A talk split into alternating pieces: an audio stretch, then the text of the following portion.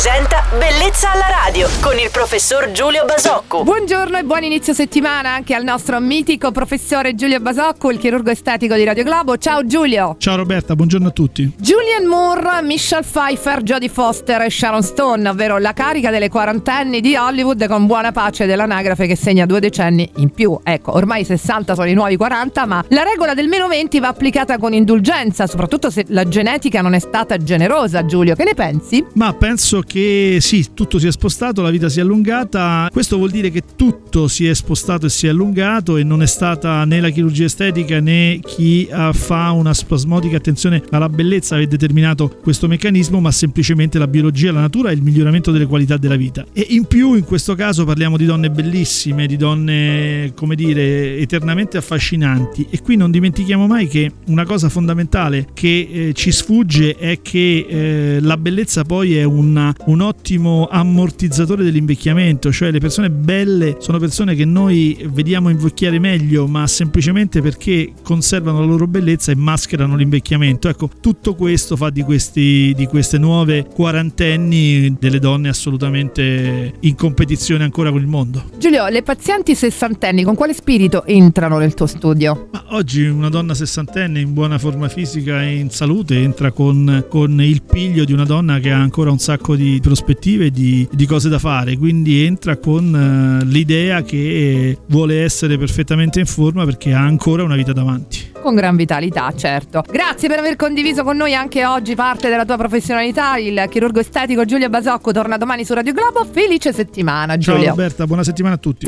Bellezza alla radio.